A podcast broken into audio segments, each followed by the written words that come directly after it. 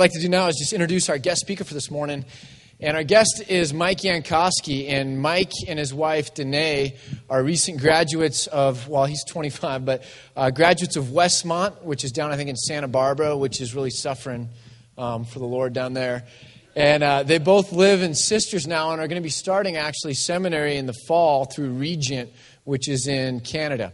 Mike took, while he was in college, took a number of months and lived as a homeless man um, throughout major cities in the U.S. to basically understand and be able to empathize fully uh, what that situation was like and what are the things that are kind of causing that that we wouldn't understand looking at it on the surface. He wrote a book about that called Under the Overpass. We have a number of those books for sale um, after the service. Uh, recently, Mike and Danae went to, I think it was Ecuador and then Uganda to live with people that don't have clean water once again to be able to understand that from the inside out and they're going to be basically trying to challenge the church on how we can best love the least of these um, in the world in the name of Christ. And so it's a privilege to have Mike with us this morning. So would you welcome Mike Yankoski?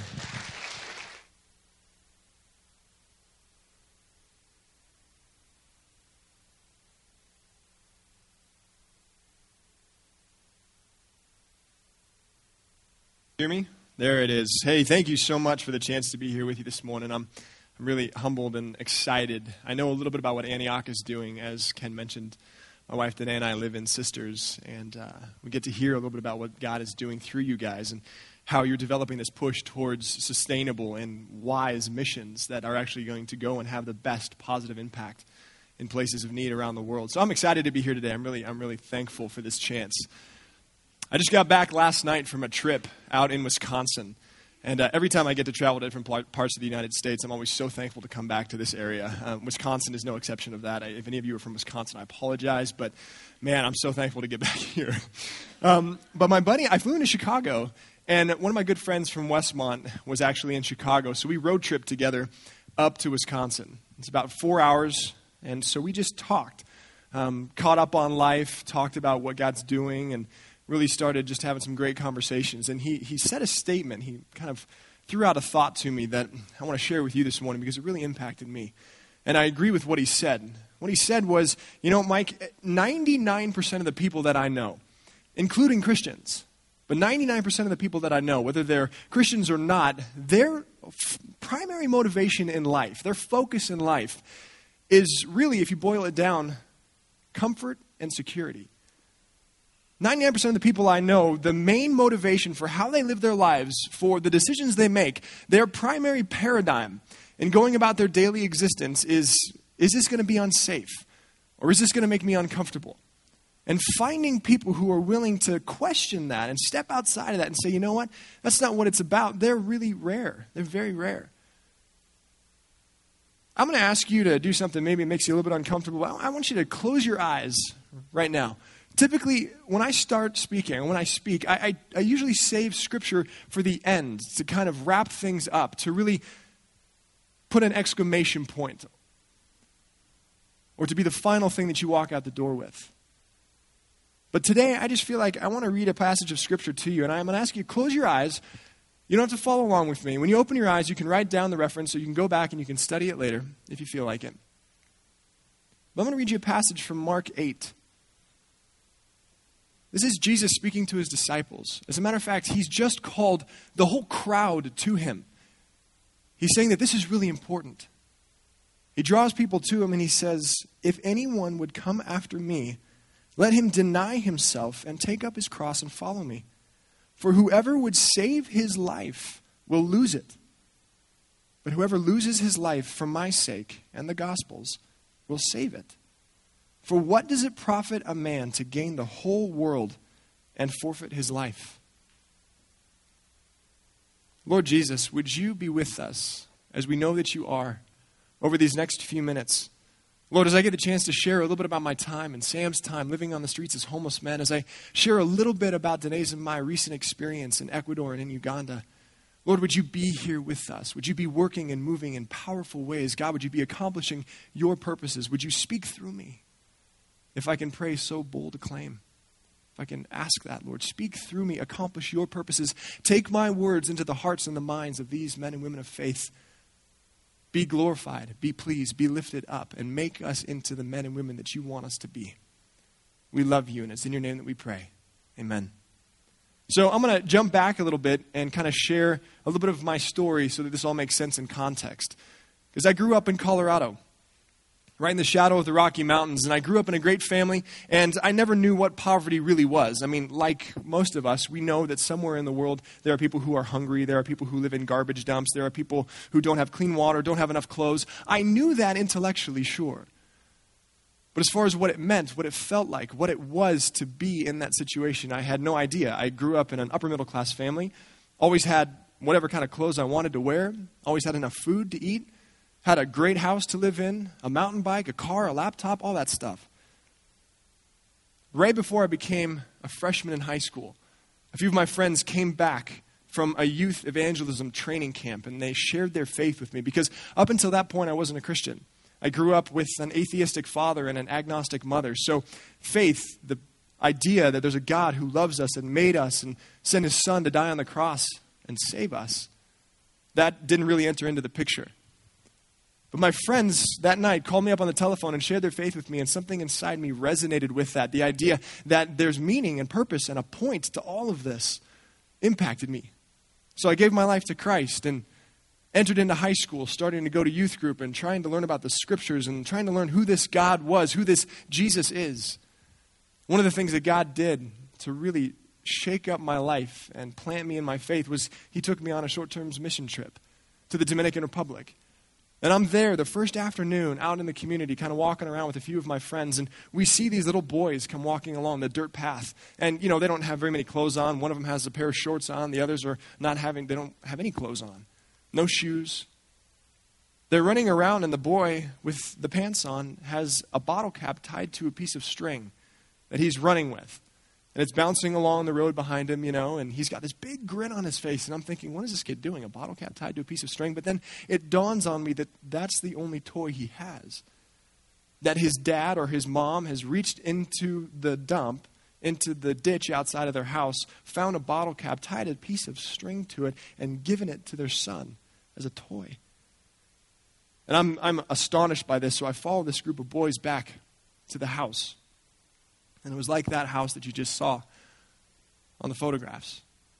A few pieces of wood stuck in the ground, coming up, scrap metal wrapped around the outside, banana leaves woven together to make the roof. And I enter into that house and I sort of introduce myself with broken Spanish, and I realize that there are 11 people in that shack. It's 10 feet by 10 feet, maybe. And they're living there, and this is the extended family, and everybody calls that place home. And that just wrecked me. I come back to the United States and I feel guilty about all the stuff that I have. So I try and give it all away. I want to say right now, guilt is not the appropriate response. It may be the first response, maybe the initial response. As I'm sharing some of these stories, maybe you feel kind of a little bit guilty. When you see photographs like that, you feel guilty. My suggestion, my encouragement to you is if you feel guilty in any of this, bring it before Christ and say, Lord, what do you want me to do with this? Because in my experience, what he does is he may use guilt as a catalyst to start stirring us up, but then he'll move us into a conviction, and from conviction into action. I think that's the appropriate progression. But I came back from the Dominican Republic and graduated high school and then went out to Santa Barbara, as Ken said, suffering for Christ. I mean, gosh, Santa Barbara, Bend is incredible. Santa Barbara is incredible in its own right. I mean, all the movie stars drive up from LA on the weekends and have their weekend homes in Santa Barbara. It's gorgeous. And growing up in Colorado, I loved flip flops, but you know, it snows and you can't wear flip flops year round. But Santa Barbara, you can. If there's a reason to go to college, that's definitely the reason to go to college in Santa Barbara. So I move out there and I'm thinking, gosh, Westmont, Christian school, awesome liberal arts program. I'm going to get a computer science degree and then I'm going to go on and make a bunch of money doing software, next Bill Gates or whatever, you know. I'll settle for Michael Dell. That's cool, you know gosh, I'm going here and I'm loving life. I'm going, you know, I'm going to these theology classes, right? And I'm studying the scriptures and I'm learning about the history of our faith. And I'm writing papers on compassion. I'm analyzing the parable of the Good Samaritan.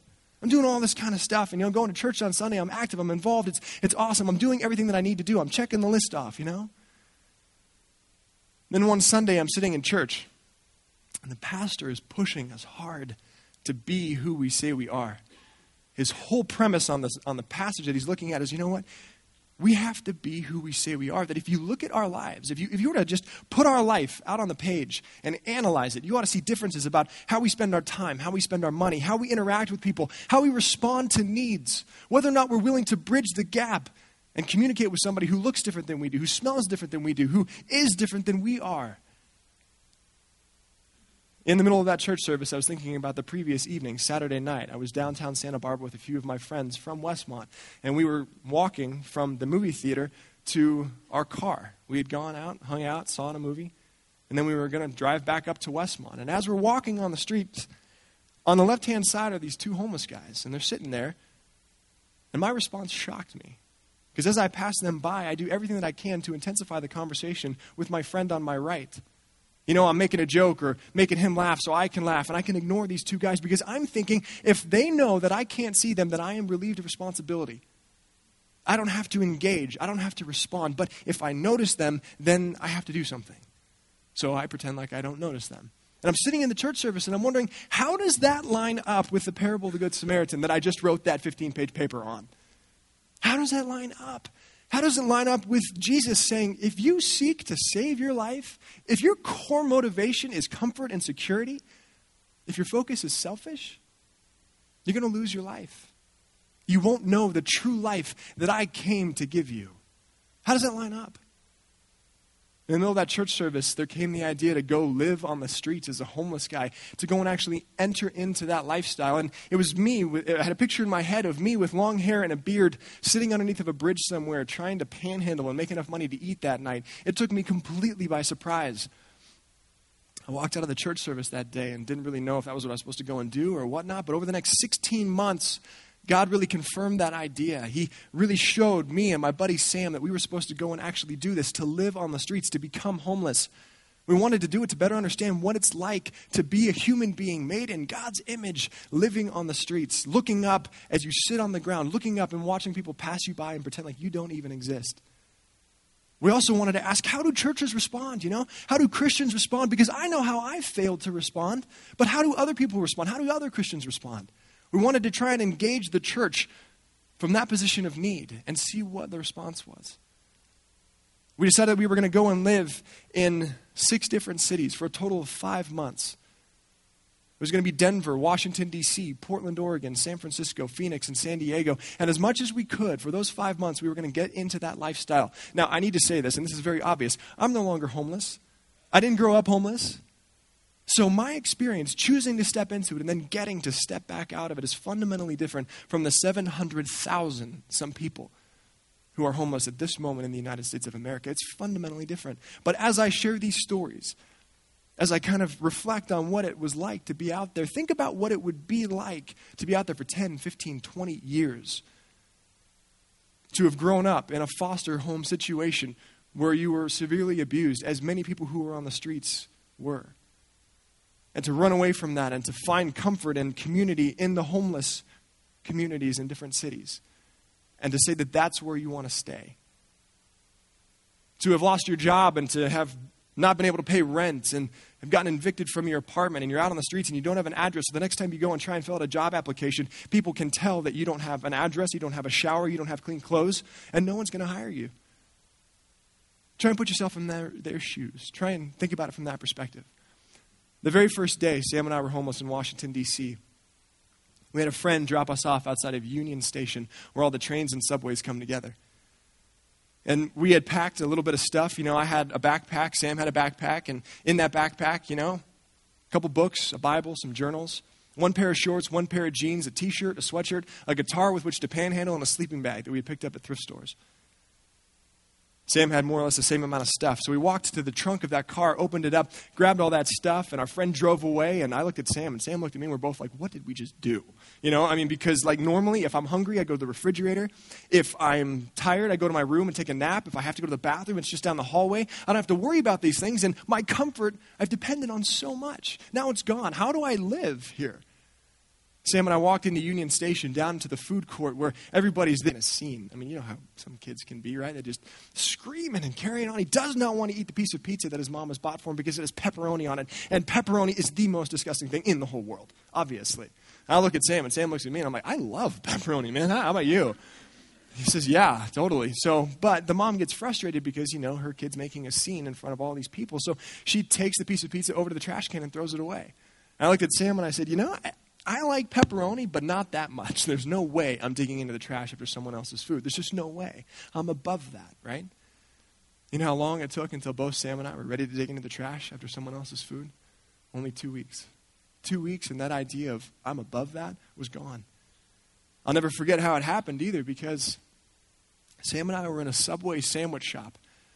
There's a two story restaurant. This is July in Washington, D.C. It's really hot in the afternoons. We were pretty much constantly dehydrated. So we went into this Subway thankful for the air conditioning and a chance to fill up our water bottles at the drinking fountain. So Sam and I fill up our water bottles, and we don't have enough money to buy any sandwiches, but we go up and sit down in the upstairs dining area of this two story Subway sandwich shop. There's nobody else there at that time, and we sit down, and a few minutes later, a group of people walk in, and they buy sandwiches, and they come up and they sit down diagonally across from Sam and I in this square room. Now, something kind of interesting is happening because these people are not looking in our direction. They're pretending like we aren't there, which Sam and I find very funny because we haven't showered in two weeks you can imagine what we smell like. There's no way you could be in the same room as Sam and I and not know we were there. You would smell us, okay? So it's interesting watching these people pretending like we aren't there. But something interesting happens. They sit down, they begin eating their sandwiches, and they pull out Bibles and start doing a Bible study. And I'm looking at Sam, and Sam's looking at me, and we're both thinking, hey, these are Christians. You know, maybe they're reading James 2, 15 and 16, right? Which more or less says, if you see someone who's in need but you don't do anything about it, what kind of faith is that? Maybe they're reading that and they're going to think, hey, we could go and get sandwiches for these guys because they're not eating. We're in a restaurant. Wow, we could do that. A few minutes later, another group of people walk in, buy sandwiches, come up and sit down in the third corner of this square room. They pull out sandwiches, start eating pull out Bibles, start doing a Bible study. Sam's looking at me, I'm looking at him. Our odds are going up. This is really good. A few minutes later, no joke, another group walks in, buys sandwiches, comes up, sits down, fourth and final corner of this square room. They start eating. And lo and behold, pull out Bibles and start doing a Bible study. This is almost comical. A few minutes later, everybody's looking around, says, Hey, these are Christians, you know, these other three tables. Forget the guys in the corner. But wow, so they pull their tables together and start talking. This is a small room. Sam and I can hear everything that they're saying. They're talking about what church they go to. They're talking about the things they're involved in. They're talking about what Bible translation they use NIV, ESV, NLT. I looked at Sam and I said, I'm killing for a BLT right now. You know? We're in a room full of Christians. Everybody's talking about their faith, their faith in Christ, their community, their fellowship, all that they're involved in, and nobody's looking at us. Every single person in that room, once they had said, Hey, great to meet you, awesome hanging out, hope to run into you again, walked out the door and threw away the rest of their lunches. I looked at Sam and I said, You know, I saw that guy throw away the rest of his meatball sub. What do you think? So we walked over the trash, pulled off the top. It's summertime, bunch of flies buzzing around. Look down inside and think, No way. But I don't, I don't care. It doesn't matter anymore because I'm hungry, okay? So reach down inside, pull it out, and there's a meal for you. As I mentioned, Sam and I would panhandle a lot in order to try and make enough money we would sit at busy intersections and try and make enough to eat that night. We took a tip from an elderly homeless man and homeless woman one afternoon in downtown D.C. because they said, you know what, you guys should go to Georgetown. It's Friday night. There's going to be a whole lot of people out walking around. You'll probably do a lot better panhandling in Georgetown. So we went out there. We set up our guitar shop right in front of this beautiful five star restaurant. I mean, people are coming and going, walking along the boardwalk of the Potomac River. There's so much wealth. There's so much wealth walking past. You can just tell by how people are dressed. And this restaurant is a $50, $60 a plate joint. It's, it's very nice. Everybody's there. In four hours of panhandling from 6 p.m. to 10 p.m., Sam and I have made a dollar and 18 cents. And we're getting kind of frustrated. You know, I mean, we're not going to eat that night. It's pretty obvious. And so we're thinking, you know what? Let's finish one more song, and then we'll go sleep underneath, you know, a bridge somewhere, and we'll worry about breakfast tomorrow. I think there's a place, there's a church that'll serve breakfast tomorrow. So we get ready to finish our last song, and all of a sudden, this group of kids comes walking along the boardwalk. And these little boys are just about as out of place as Sam and I are in front of this beautiful restaurant on a Friday night. And they see us playing our guitars, so they run up and kind of surround us. And the leader of this group of boys steps forward. You know, he's kind of nervous. He's like 10. And he says, um, Excuse me, sirs. We're from the Boys and Girls Club of America. We're raising money for our baseball uniforms. Do you think you could help us? And I looked from him to my guitar case and back at him. And I said, Sure, man. We a dollar and eighteen cents. If you want it, it's yours. All of a sudden, though, from the very back of this group of kids, the youngest, smallest one, I mean, he couldn't have been more than seven or eight, starts shoving his friends out of the way. He's just pushing them out of the way, and he comes up and he stands right in front of me. Sam and I are sitting on the ground. This kid's right in front of us, and he's silhouetted against this restaurant scene. He looks me straight in the eyes and he says, Hey, hey, you don't have any money at all, do you? You don't have anything. I said, Well, you know, a dollar and 18 cents, bud, but other than that, no. Put his hand in his pocket, pulled out a dollar and 25 cents, put it in the guitar case, and said, Don't worry about it, bro. I got you covered. and I loved it. Sam and I both, our mouths just dropped because we were thinking about the passage of Scripture where Paul says, We serve a God who loves to use the simple things of the world to shame the wise, and loves to use the lowly things of the world to bring down the high. It's the Jesus, it's Jesus pointing out the widow who was put in the two copper coins and saying she gave more than everybody else because she gave out of her poverty, they gave out of their wealth. She gave all she had, trusting in God. And Jesus points to her and says, She look at look at her, notice her, notice what she's doing. As I mentioned, Sam and I wanted to see how churches would respond. And I wish that I could stand in front of you now and tell you that every place we went, every church we went to was just awesome, that people embraced us and engaged us. I wish I could tell you that, but unfortunately, I just can't. I can tell you a few encouraging stories for sure. It's about one church in Phoenix where Sam and I woke up. It was on a Saturday morning. And there was a guy shaking my shoulder, and both Sam and I woke up because we thought, you know what, we're getting kicked off the church's property. It happened several times before. So we, bleary eyed, kind of sat up and said, Don't worry about it, man. we will leave. We'll leave. Don't call the cops. We're going. It's okay. And he said, No, no, no, no. Just chill. It's all right. It's all right. Why don't you guys roll up your sleeping bags and wait here? I'll be right back.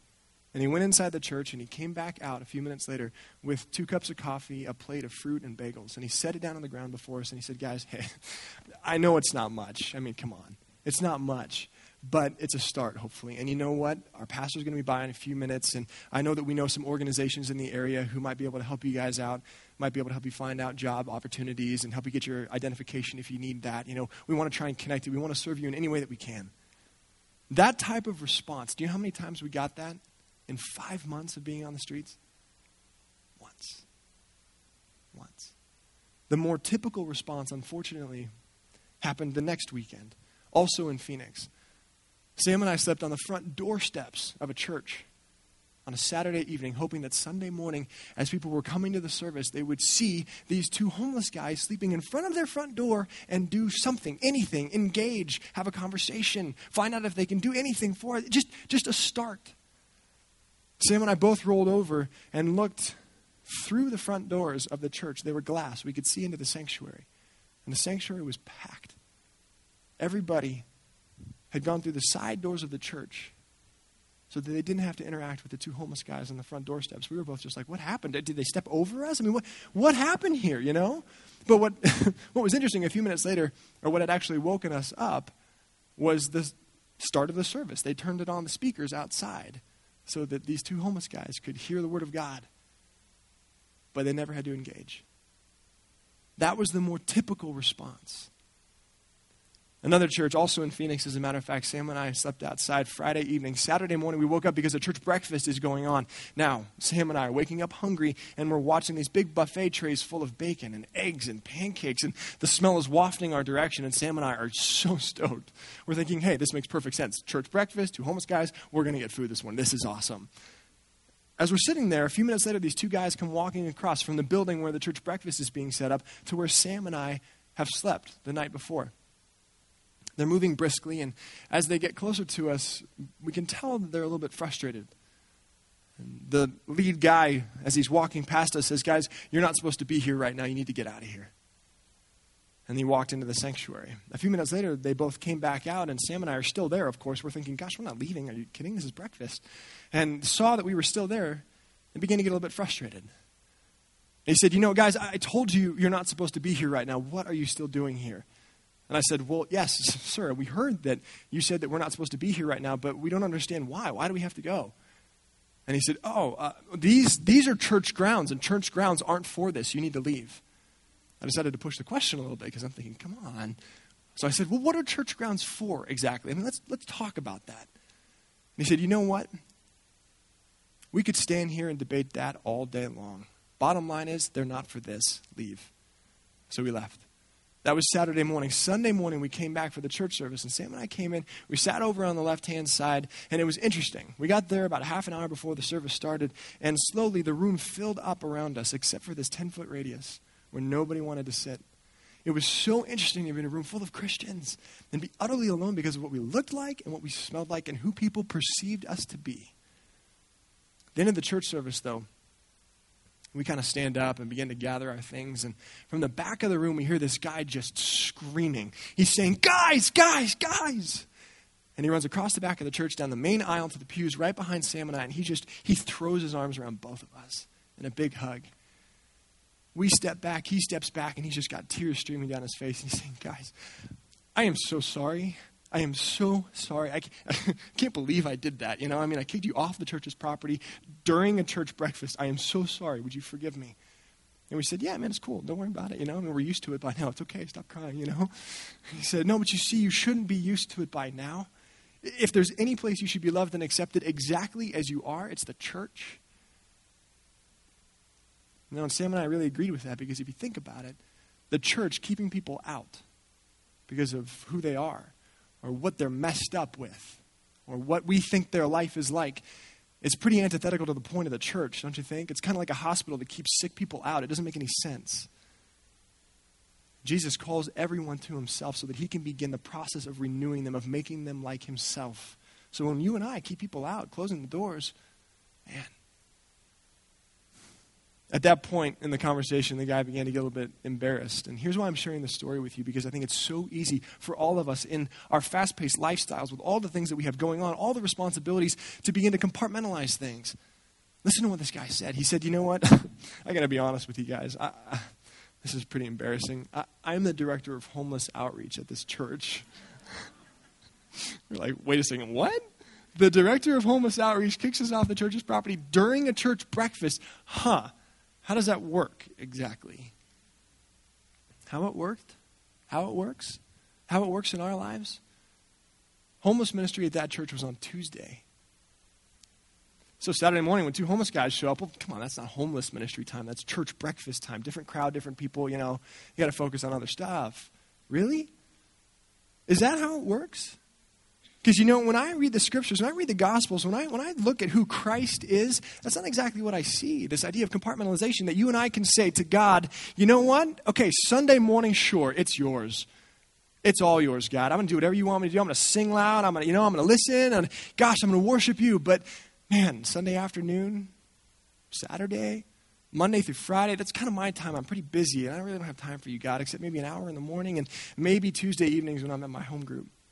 That's kind of what we do, isn't it? But if you look at Christ, if you see how he lives, if you see the apostles and the disciples, and Peter saying, We've left everything, we've left it all. You are Lord. We've left everything. That's why Paul says if Jesus didn't get up, if he wasn't raised for the dead, he wasn't raised from the dead, then you and I are to be pitied above all men because we've left everything and put our singular hope in that. That He offers us life, that He gives us His Spirit, that He comes and He works within us. Now, I don't know about you, but it's easy for me to hedge my bets, isn't it? It's easy for me to say, you know what? yeah, I believe that, sure. But just in case, just in case, I'm going to make sure I got more than enough money in the bank. I'm going to make sure that I got more than enough clothes. I'm going to make sure that I got more than enough for me. I'm going to make sure that I'm really comfortable and that I'm really secure and that everything's safe. Because just in case that's not real, just in case God isn't as big as He says that He is, just in case He doesn't love us as much as He says He does, I'm still going to be okay. Francis Chan, who's an incredible pastor and speaker down in Southern California, he was preaching, and I got the chance to hear this sermon. He was talking about a guy in his church who had a really severe gambling addiction. And then slowly God brought him to himself and was able to heal him of that addiction. And Francis was talking to this gentleman and just kind of asked him how his walk and Christ was going and just, you know, trying to find out, like, is this guy really getting it? And the guy began to sense that a little bit and he said, Francis, look, look, I'm all in. I, am all in. I got nothing left. Like, I am all in. All my chips are on the table. i I'm all in. Is that you? Is that me? Or do I, do I have this little stash back here that just in case this bet fails, I still got something?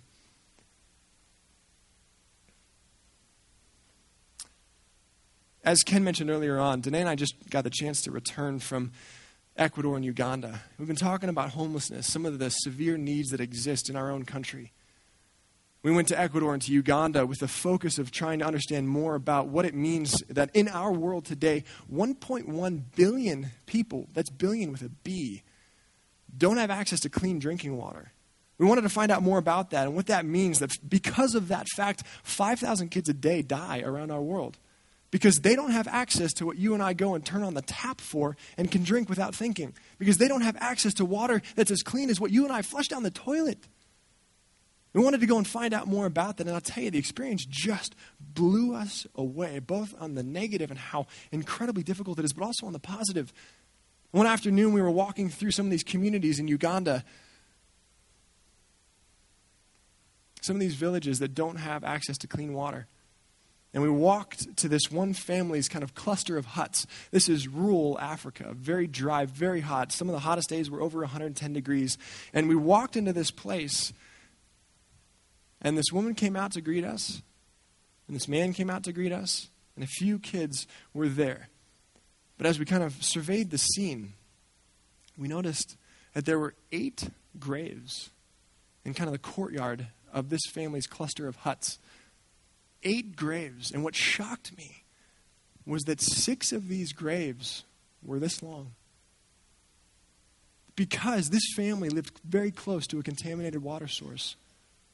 Because they didn't know that by drinking the water that's got pond scum on it, where the pigs and the cows come to drink, that they're going to get sick, that their kids are going to get sick. And the reality of that statistic struck home. And Danae and I are both just like, six graves, six, six kids died from this one family. Wow. Wow. But on the positive side, we walked to another village another afternoon, and as we came into this village, 10 women started screaming and dancing and singing, and they ran over to us. And they're dancing and singing. They're singing in the Luo, the Luo language. And we don't really understand anything that they're saying at all. We're with our friend and our translator, and as they're singing and dancing and just going nuts in a circle around Danae and I, we're like, hmm, what is happening? What's going on? So we asked our translator, like, what are they, what are they saying? what are they singing? He said, they're singing, Praise God. Praise God. Clean water has come. Our children no longer die. Praise God. Because the organization that helped us in these communities had put in a well eight months previously and had begun the process of sanitation and hygiene training to help change the lives of the people in this community. It's a Christian organization, and they were doing it, and it was an extension of the gospel of Christ. And it was so powerful to see that because people were coming alive in more ways than one. People were coming alive. The bottom line is we live in a world of great need, whether it's here domestically, whether it's in Nicaragua with the kids who are growing up in the dump, whether it's in Uganda with people who don't have, enough water, whether it's in, in Thailand in the sex trade, whether it's in Ethiopia, parts of our world where 854 million people are undernourished, almost a billion. There's such great need around our globe one of the things I want to encourage you today, I want to push you today, if you've been stirred up a little bit by this and you're trying to figure out how can I get involved, how can I be active. A few weeks ago, I had the chance to be here when Steve Bauman, I think that's his last name, Bauman, Bauman, from World Relief spoke. One of the things that he said I thought was so powerful and so right on. He said, Look, focus on one thing.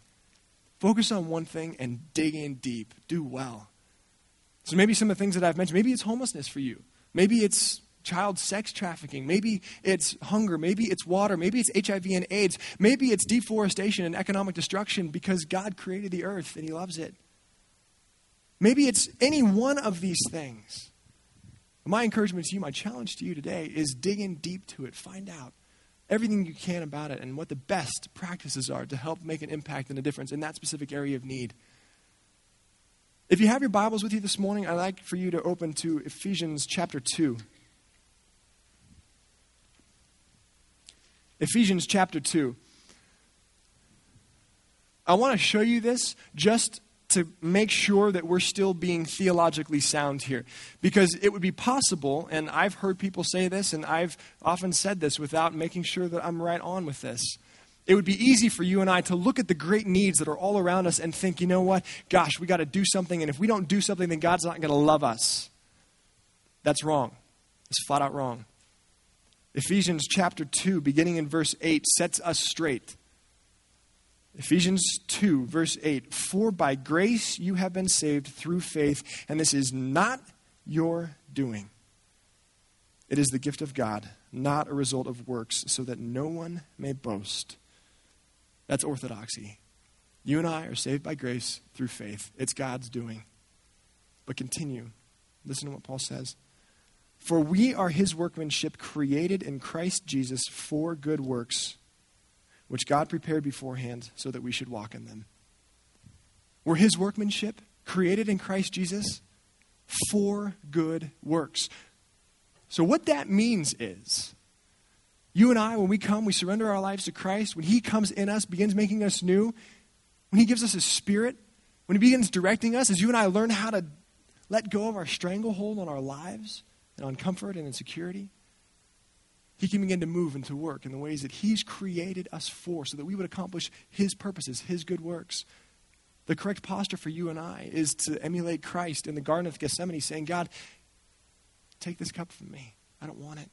But not my will be done, Jesus, yours. Not my will be done, Father, yours. Anything, everything, it's yours. I'm all in. I'm all in. That's what John says. In 1 John 4:19, we love because he first loved us. We surrender our lives because we are loved, and that is what enables us to love others. Not, not a desire, not a hope of changing the world, but love. God's love in us and through us. Would you bow your heads with me, please? Lord Jesus, we thank you and we praise you. We lift you up, God, for all that you have done for us. God, for creating everything that exists, for sending your Son into this world instead of just wiping it out, frankly, but rather sending your Son into this world to love us, to die on the cross for us, for raising him from the dead, for giving us the apostles and the disciples to show us what it means to surrender ourselves, to surrender our lives in order to love you and to love others Jesus, I pray that you would show us what that looks like, show us what that means. Bless these men and women of faith who collectively come together and form the church Antioch. God, would you be working in them and challenging them and forming them and making them, God, into exactly the people that you want them to be? Would you reveal to them the good works that you have created for them to walk in since before there was time? Would you reveal that in your timing? Lord, would you come quickly? Would you return? Sometimes when we look around the world, there's so many needs, it's just overwhelming. Would you return? But until you do, Jesus, teach us to live lives worthy of the calling that you have placed on us as sons and daughters of the Most High King. And may that enable us to let go of security, to let go of comfort, and to echo you, Jesus, in saying, Not my will be done, Lord, but yours. Lead us. We love you. It's in your name we pray. Amen.